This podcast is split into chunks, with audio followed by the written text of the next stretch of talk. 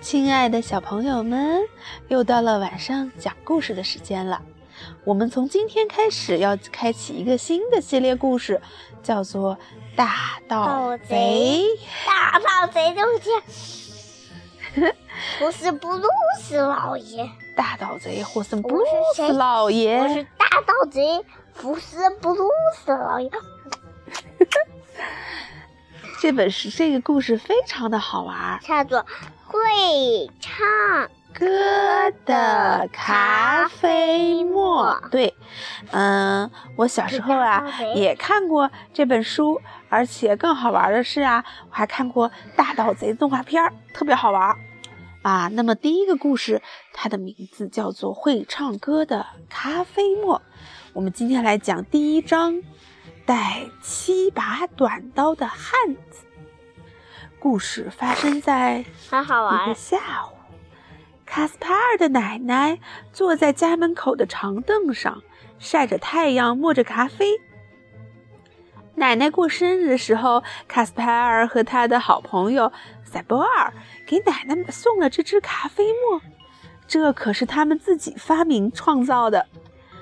当摇着手柄研磨咖啡的时候，他就会演奏起五月里的好风光的歌曲，这是奶奶最爱听的曲子。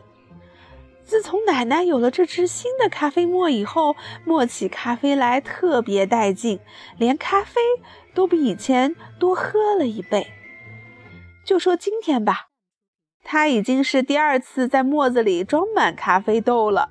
正当他准备摇动手柄磨咖啡的时候，忽然听到院子里的灌木丛沙沙响起来，然后传来树枝折断的声响，紧接着就是一声粗野的吆喝：“把那东西给我！”奶奶惊奇地抬起头来，扶了扶架在眼鼻子上的眼镜，站在他面前的呀，是一个陌生大汉。他长着乱糟糟的黑色络腮胡子和一个吓人的鹰钩鼻子，头上戴一顶阔边帽子，上面插着一根弯曲的野毛野鸡毛。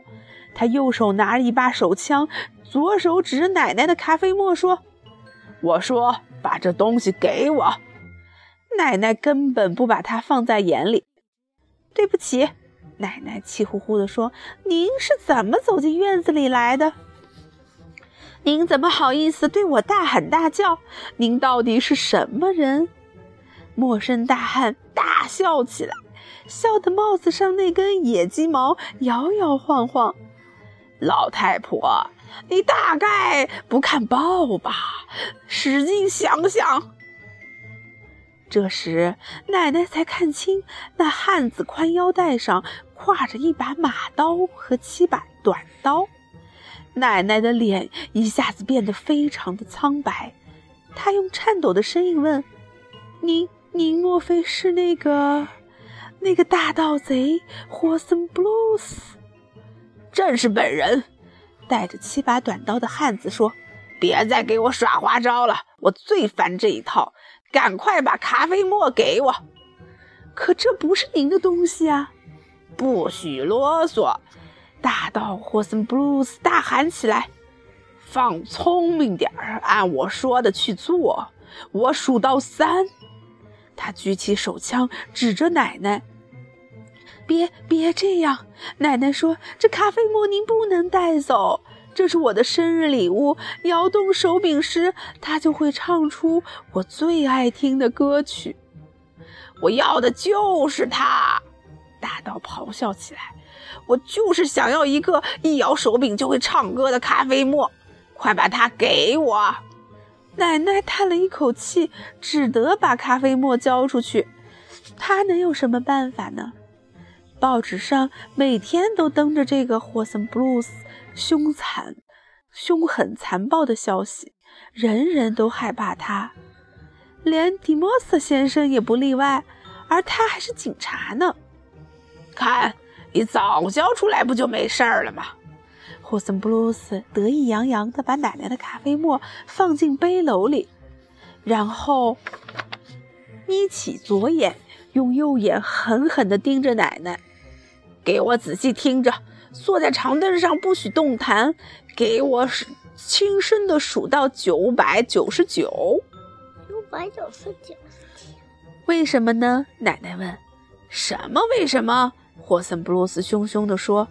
数到九百九十九的时候才可以喊救命，不许停前一丁点儿，这是我的命令，要不然我就对您不客气了。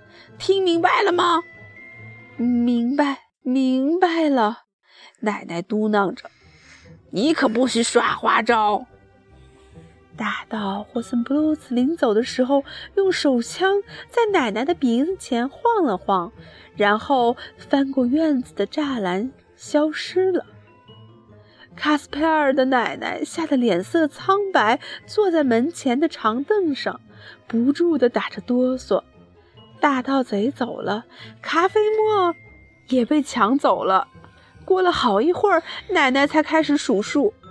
奶奶按照大盗说的，一直数到九百九十九。一，二。